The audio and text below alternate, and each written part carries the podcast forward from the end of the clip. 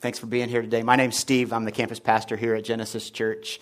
Uh, if you have your Bibles, open them to John chapter 14. Kevin said we are uh, entering the second week of a series called The Son of Man. Cameron said it was called The Son of God. Cameron helped come up with a name for this series for crying out loud. It is called the Son of Man, and we'll tell you why in a minute.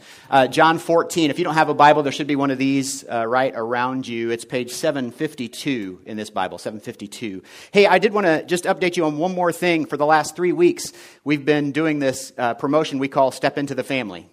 We've been talking about how if you're a part of Genesis Church, that it's important for you to get connected, that maybe your next step is to sign up for a ministry team or sign up for a connection group. We've got connection groups that started last week. Our ministry teams are ongoing. We've got things like our host team, our cafe team, uh, Gen Kids team. We've had, uh, I just wanted to update you, we had 49 people across both of our campuses sign up for a, a ministry team over the past three weeks. So that's great. So it's 49 people that decided to step in the family and doing that. We had many, many more that uh, join connection groups. And as, uh, as we've said for the last few weeks, uh, you'll get out of church what you put into it. And so we hope that uh, those of you who have made Sunday morning a priority, but maybe haven't been able to do any of these other things to get connected uh, or to contribute in some way of your time, that uh, you'll do that. There's still a chance to do that, even though we're not promoting it.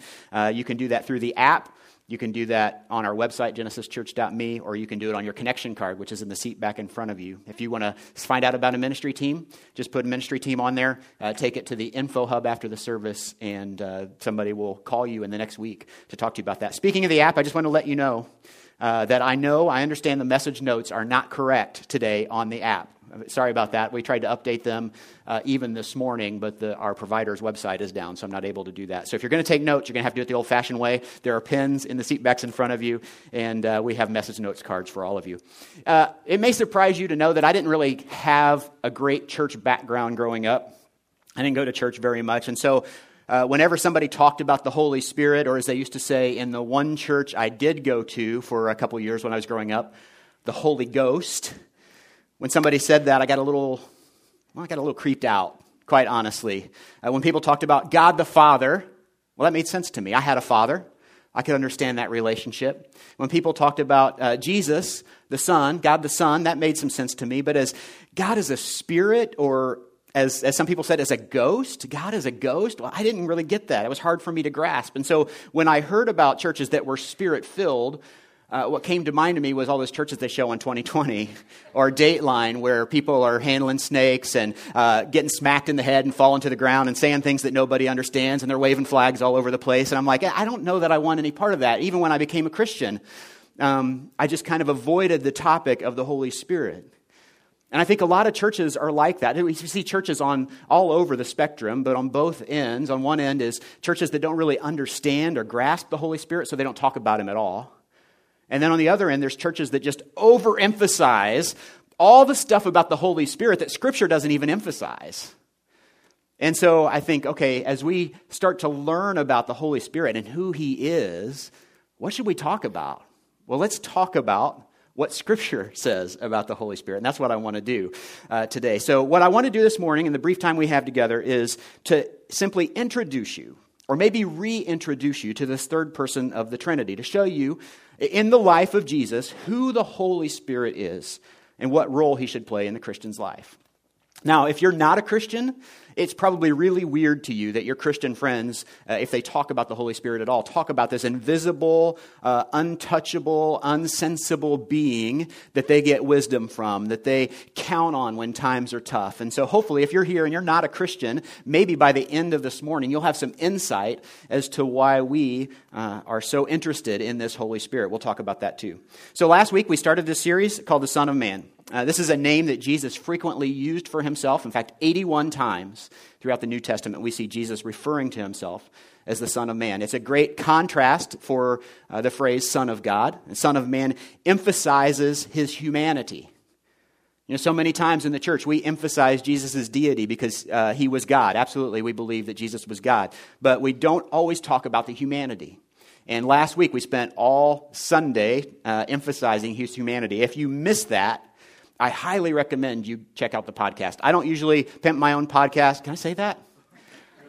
No? I'm sorry. I don't usually promote my own podcast. Wow. I don't know where that came from. It's been the Spirit moving through me. Um, I don't usually promote my own podcast, but last week's was really good. Uh, you need to take a listen to it. Uh, we looked at a lot of scripture last week to bring out the point that even though we believe Jesus was fully God, and I want you to know we do believe that, that he chose to live his life fully man. In fact, we repeated an assertion from the Council of Chalcedon more than 1,500 years ago uh, when they determined that sometime in eternity past, that Christ decided that when he took on flesh, he would veil his deity in order to live fully out of his humanity. And we used the, the uh, illustration of a credit card. You may remember that if you were here, that, that Jesus had a God card. He had access uh, to the powers of God, but he chose to leave that in his spiritual wallet, if you will, that he never pulled that out and never used it in his life. And over the next eight weeks of the series, that's what we want to talk about. Now, if you've been wrestling with that over the past week, good. I think that's good because I've had a year or more to think about this, and I still don't fully understand it, but that's okay because I think it's a profound mystery how one man could be fully man and fully God. But time and time again in Scripture, we're reminded of Jesus' humanity. We, we see him walk and talk and eat and sleep, and he gets hungry and angry, and he's filled with joy and he's filled with sorrow. He goes through the whole range of human experience and human emotion and temptation and struggle, and yet in all of that, he never sinned. In fact, we said that Jesus, because Jesus was made like us in every way, as Hebrews 2:14 says, he's like us in every way. Because of that, he is our model for life and ministry. By the way, did you know that you have a ministry? We didn't really touch on that last week, but if you are a follower of Jesus, if you've made that decision to accept uh, the work that Jesus did for you on the cross, uh, that you're putting Jesus on the throne of your life. You can't really make him your Savior without making him your Lord too. And Jesus' last command to us, his followers, was to go and make disciples, teaching them to obey his commands and baptizing them in the name of the Father and the Son and the Holy Spirit. Now, that's not just for pastors or church staff or those really spiritual people or connection group leaders or people that have the gift of evangelism. It's a command for every follower of Christ to go and make disciples in all the earth. So you have a ministry. If you're a Christian, you have a ministry, and Jesus should be your model for how he ran his ministry. 1 John 2 6 says this this is our key verse for the series. Anyone who claims to be in him must walk as Jesus did. And because Jesus lived his life as fully human, he's our model for life and ministry. He sets the standard for how we are to live. We, and because of that, we often underestimate what God wants to do in our lives. That's what we said last week. We often, in our insecurity, uh, in our lack of faith, we discard the words of Jesus when he said this in John 14, 12. He said, Very truly I tell you, whoever believes in me will do the works I have been doing. How amazing if we could do the works that Jesus has been doing and will do even greater things. We don't always believe that, and so we often underestimate uh, what God wants to do in our life. We severely underestimate what God wants to do in our life. But how? How can someone like you, like me, someone with a job, with two kids, uh, with a mom's taxi service, I mean, how can someone with four hours of homework every night, you know, how can someone with all this junk going on in my life, how can I walk as Jesus walked? How can I be expected to do even greater things than he did? Well, last week we were reminded that all the resources that were available to Jesus are available to us too. I mean, just as Jesus had to make decisions and set priorities, uh, we have to do that too. And so maybe, just maybe, if we were to take our priorities and make them the same as Jesus's priorities, align them with what Jesus did, then, you know, make him our model for life and ministry, then we could find ourselves walking as Jesus walked. And so over the next few weeks of this series, that's what we're going to talk about. We want to look at those priorities, what they are, how Jesus relied on them, and how we can make them um, the center of our lives as well. And so there are six of them that we're going to talk about over the next six weeks. Six priorities of Jesus. Uh, here they are all together at one time. If you're a note taker, this is like um, a blessing for you, right? Because you get to take all the notes at the same time. Uh, Holy Spirit, that's the one we're going to talk about today. Prayer. Uh, if you think about that, more than 40 times in Scripture, we see Jesus going away in prayer. Uh, if, we, if he's playing the God card, why does he need to go away to pray to his Father, right? Obedience. Obedience seems like a strange thing to call a resource, but it was clearly a priority to Jesus. Uh, the Word, the Word of God. Jesus had access to the written Word of God. Uh, he read it, he had to learn it just like you and I do. exalting the Father. Jesus said the Son can do nothing on his own. He does only what the Father shows him to do, only what he sees the Father doing. In every situation, Jesus was pointing people to his Father. He was exalting him, he was worshiping him. We're going to talk about that. And finally, the last one is relationships.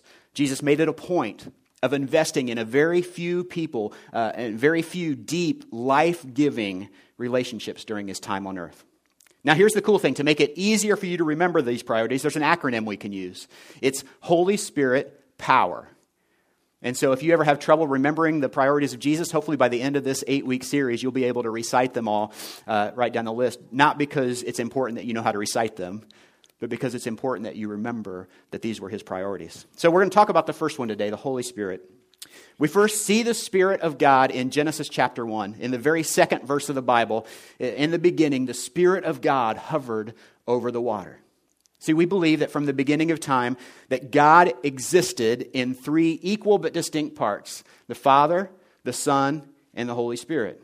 Three forms. We call this the Trinity. All of them have the powers of God, but each form has its own purpose. Now, the Holy Spirit was there in the beginning. He is not an it, he's a he, not because he's male, okay, but because he's a person. The Holy Spirit is a person in the Trinity. He's a, not a human person, but a living being. And as you read and study the life and ministry of Jesus, you start to realize just how dependent Jesus was on this person of the Holy Spirit. Let's just really quickly take a look. You won't, probably won't be able to follow in your Bible, but we'll have these on the screen. Look at some key moments in the life of Jesus where the Holy Spirit was present. Before Jesus was ever born, an angel appeared to Mary, the mother of Jesus, and uh, told her, You are going to become pregnant. And Mary asked, Well, how's that going to happen? I've never even been with a man before. And uh, Luke 135, the angel answered, The Holy Spirit will come on you, and the power of the Most High will overshadow you. So the Holy One to be born will be called the Son of God. So Jesus was conceived by the Spirit. Only person ever to not have an earthly biological dad. Uh, that was Jesus. Now, the first time we see Jesus as, adult, as an adult, he appears uh, in the south of Israel near the Jordan River, or at the Jordan River near uh, Jericho, where he goes to be baptized by his cousin, John the Baptist. And here's what happens Luke 3, you can find this. When all the people were being baptized, Jesus was baptized too. And as he was praying, heaven was opened, and the Holy Spirit descended on him in bodily form like a dove. And a voice came from heaven You are my son, whom I love. With you I'm well pleased. John 1 tells us that the Spirit remained on him, that, that the Spirit was with Jesus from this moment on. Interestingly enough, John was going around baptizing people before Jesus uh, came on the scene as an adult. Have you ever wondered why John was doing that? It, tells us, the Bible tells us, that he's pointing his followers to Jesus. All right, he says this in John 1:30. John said, "This is he's pointing to Jesus. This is the one I meant when I said a man who comes after me has surpassed me because he was before me." Whoa, that's weird, right? He he comes after me, but he was before me. How does that work? And then he says, "I myself did not know him."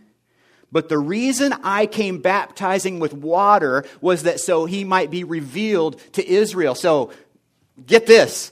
John the Baptist was looking for the Messiah.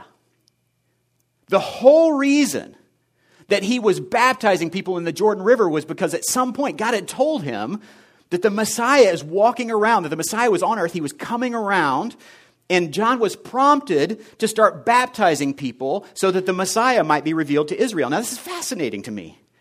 Because after last week, um, I, we got a lot of questions, uh, and some people ask about foreknowledge, that there were times in Jesus' life when he seemed to know that something was going to happen. And doesn't that mean that he played the God card? I mean, after all, how could you know something was going to happen if you weren't God?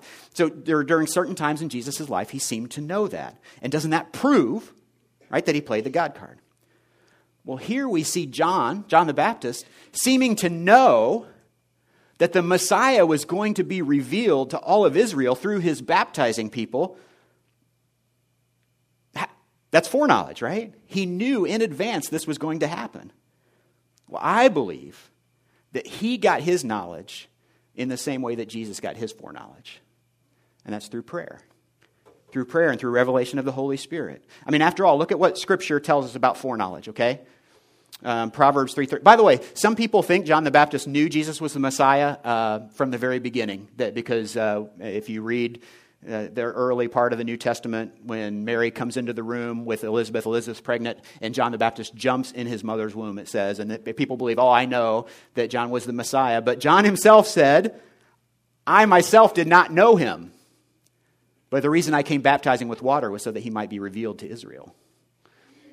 So here's what scripture tells us about foreknowledge. Proverbs 3:32. For the Lord detests the perverse, but he takes the upright into his confidence. In other words, God trusts those who follow him with his secrets. Now, you want to see something even more revealing? Look at Amos 3 7. It says this Surely the sovereign Lord does nothing without revealing his plan to his servants, the prophets. And we'll talk about that in a few minutes, how the Holy Spirit promised to give us knowledge and direction too. So Jesus was conceived by the Spirit. He was filled with the Spirit. Number three, he was led by the Spirit. Luke 4. Jesus, full of the Holy Spirit, left the Jordan, was led by the Spirit into the wilderness or into the desert, where for 40 days he was tempted by the devil. He ate nothing during those days, and at the end of them, he was hungry. Now, this was a formative experience in the life of, Je- of Jesus. His uh, faith was solidified. We see him tempted three times by Satan, and he triumphs in that. I believe uh, that this was some of the most formative uh, moments in Jesus' ministry. Uh, it was where I believe some of the most precious time with his father happened, those 40 days in the wilderness. I believe it's where he got his marching orders for life, probably where the cross was first revealed to him. And it happened because he followed the Holy Spirit into the desert to be tempted can I be honest for a minute? You and I, we, we won't usually follow the Spirit into the desert. You know, we've been trained to believe that the safest place is inside the will of God. And that if we just follow Him at all times, we're going to be kept safe, we'll be protected, we won't have to worry, we won't have to fear. But when God leads us one way, and then we realize that we're surrounded by temptations we're surrounded by trials, and there's a chance we can go wrong. You know what we want to do?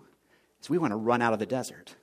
Right? We want to run away from that temptation. We want to run away from that trial. We would rather flee than fight. We'll talk more about that when we get to obedience in a couple of weeks, but just keep that in mind that some of the most formative moments in Jesus' life happened in the desert.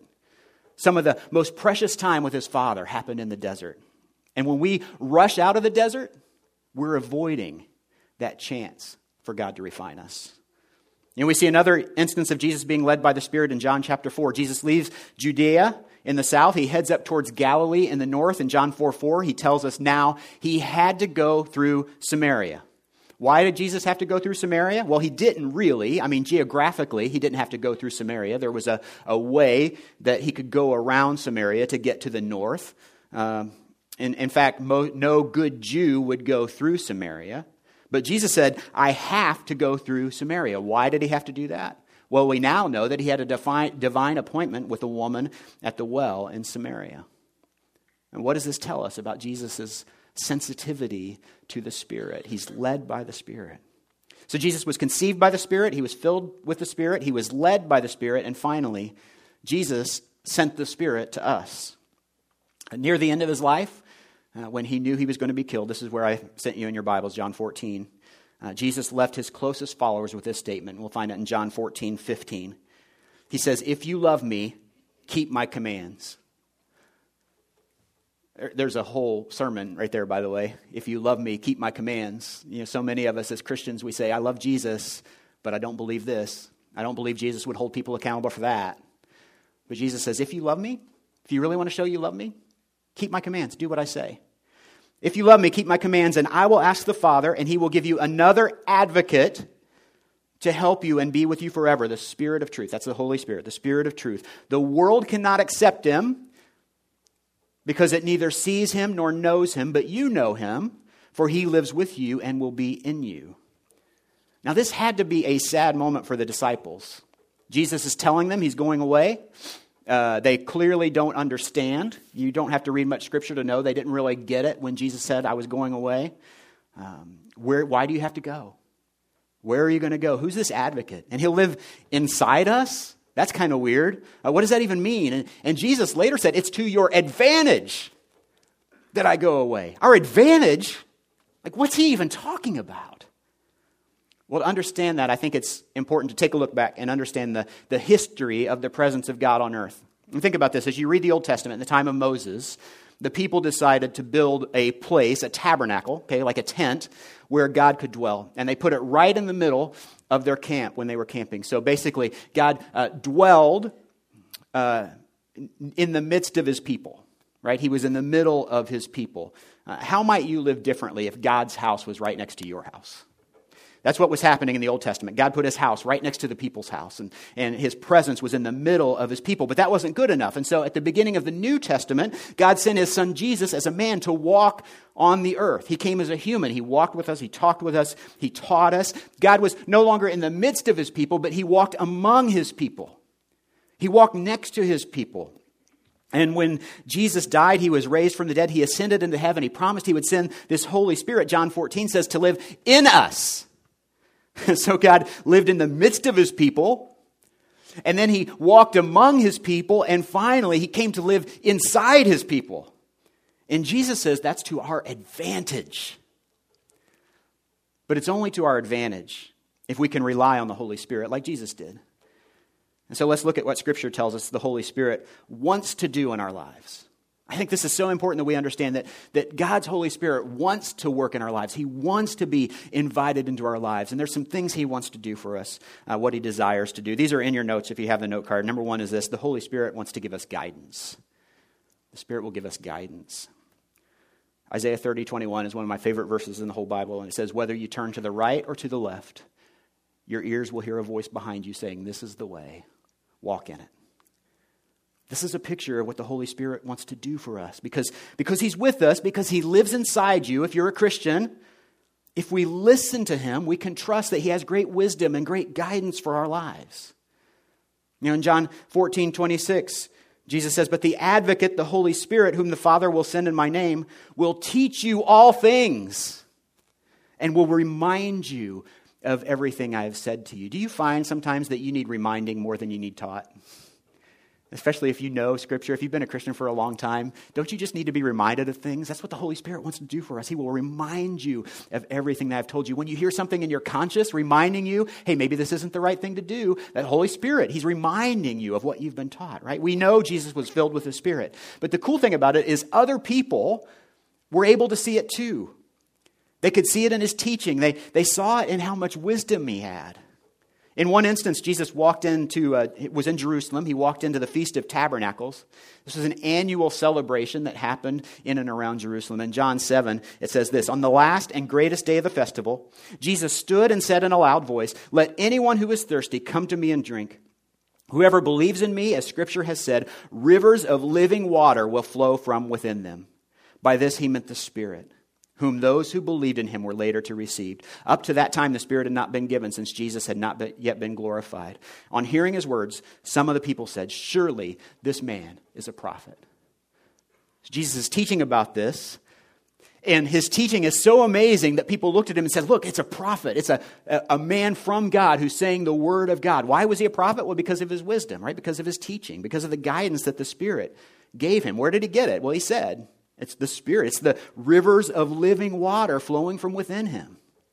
You know, chances are, if, um, if you've been a Christian for any length of time, you have uh, that person in your life that you see this in, right? That whenever you face a trial or a problem, when you get sad or upset, you go to that person that always seems to have the biblical answer that you're looking for.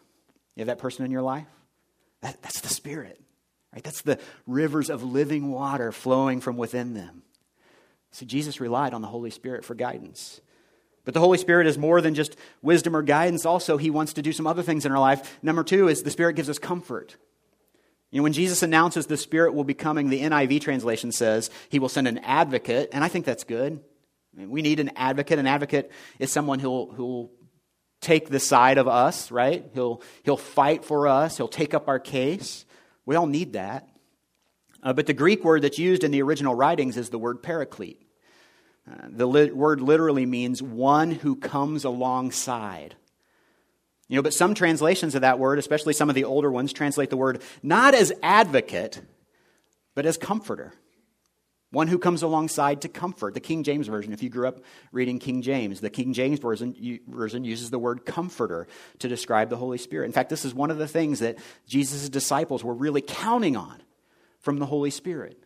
I mean, this is what they counted on from Jesus was comfort, right? And think about it. When the, when the 5,000 people, 5,000 men were on the mountainside and they were getting tired and hungry, they were hangry, right? And they were sitting there and, and the disciples come to Jesus and they say, look, what are we going to do? They're nervous. And so Jesus is able to comfort them and say, just sit them down, make them in groups of 50. We'll, we'll take care of it. Right? When, the, when the disciples are out on the boat and the storm is coming and the waves are crashing across the bows and Jesus is there asleep in the boat, what do they do? Somebody's got to wake up Jesus, right? We need, we need Jesus. We need his reassurance. They want that comfort from Jesus. That's what they were counting on from him. And so when he sent the Spirit, they certainly would have been looking for the Spirit to comfort them.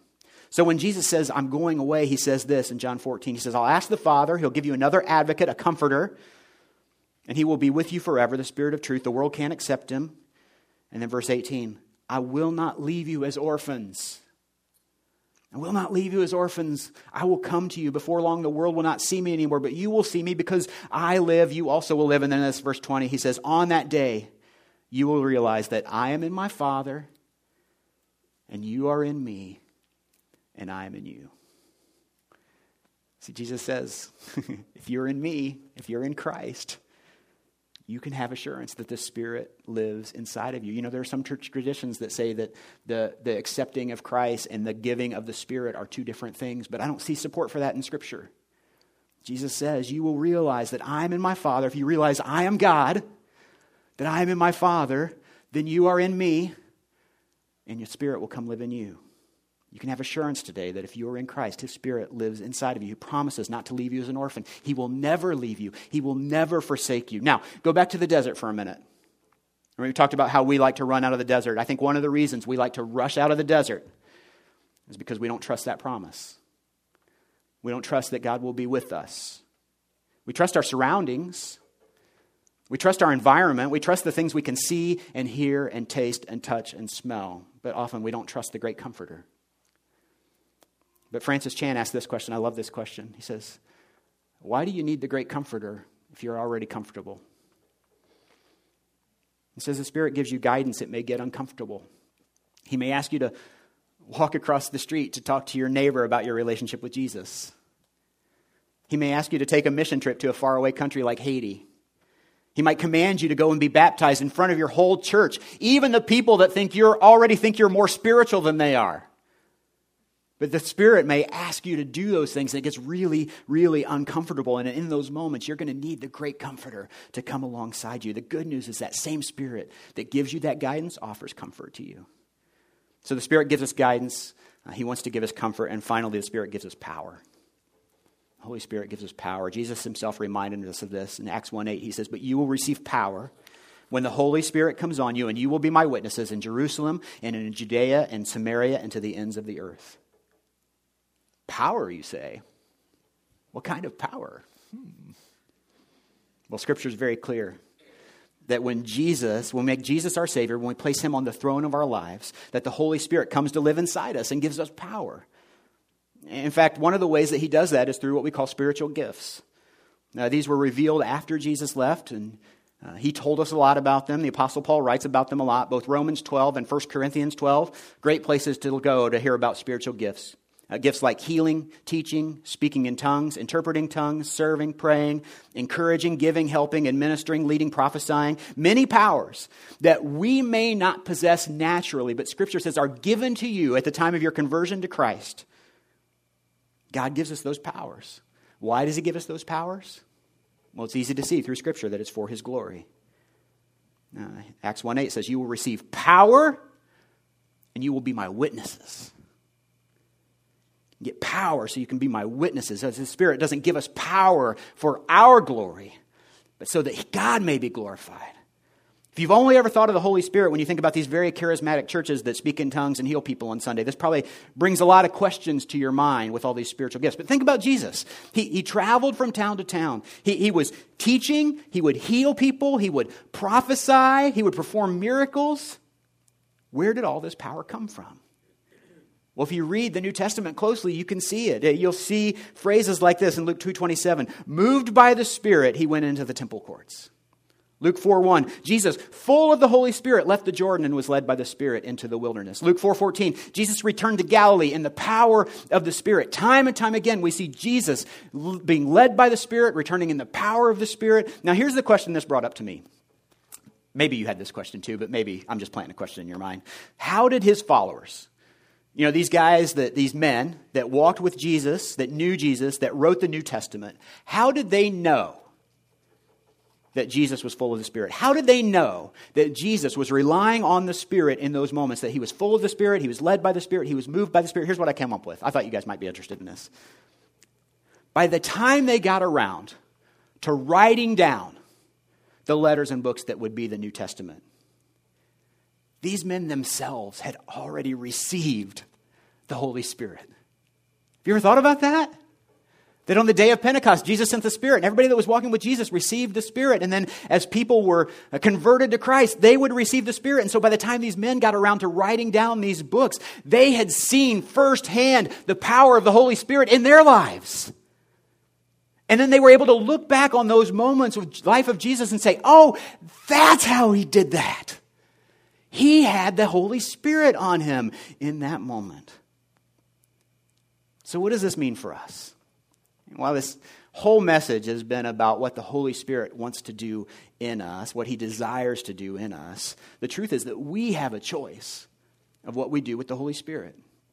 Scripture is very clear that you and I have some power on our own, that in our flesh, we have the power to interfere with what the Holy Spirit wants to do in our lives. Ephesians 4:30 says this, "And do not grieve the Holy Spirit of God."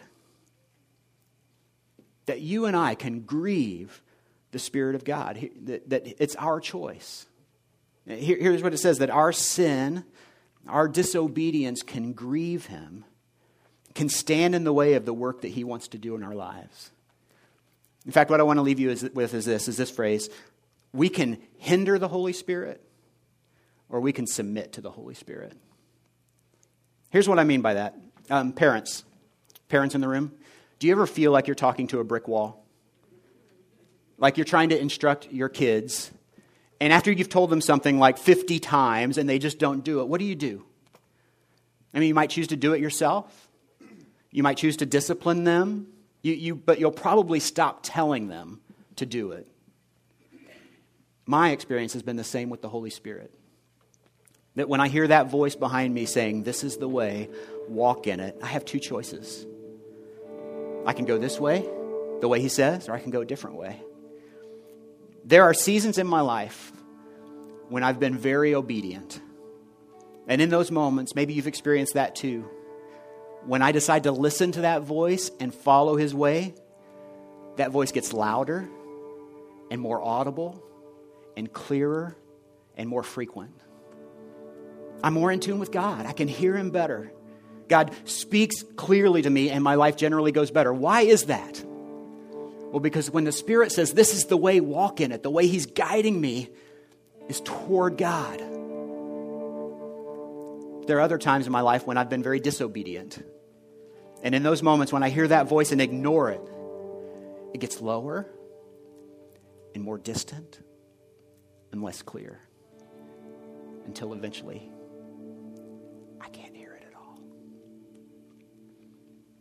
Why? Because I disobey the Spirit. I grieve Him. I'm moving further from God. And I can hinder the work of the Spirit in my life. See, the Holy Spirit has much power, but there's one thing He won't do He won't work His way into an unwilling heart. The one thing that made Jesus' walk with the Spirit so special was His willingness to submit. And if we're willing to do that too, the Spirit wants to give us guidance and comfort and power, all the things that we truly need to walk as Jesus walked. Would you pray with me? God, I'm so thankful for, for your scripture and for your Holy Spirit that, that gives us guidance and comfort and power. Lord, we want to use that for your glory. This morning, we just invite your Holy Spirit into this place. Lord, for the times that we've been disobedient, we repent of that. We're sorry for the times we don't listen to you. God, help us to be more obedient. Help us to follow the Spirit. Help us to hear that voice more clearly behind us saying, This is the way, walk in it. And Lord, when we hear it, help us to obey. God, we want your Spirit here in this place and in our lives. And we thank you for the work of Jesus on the cross that allows us to experience that. We pray these things in your name. Amen.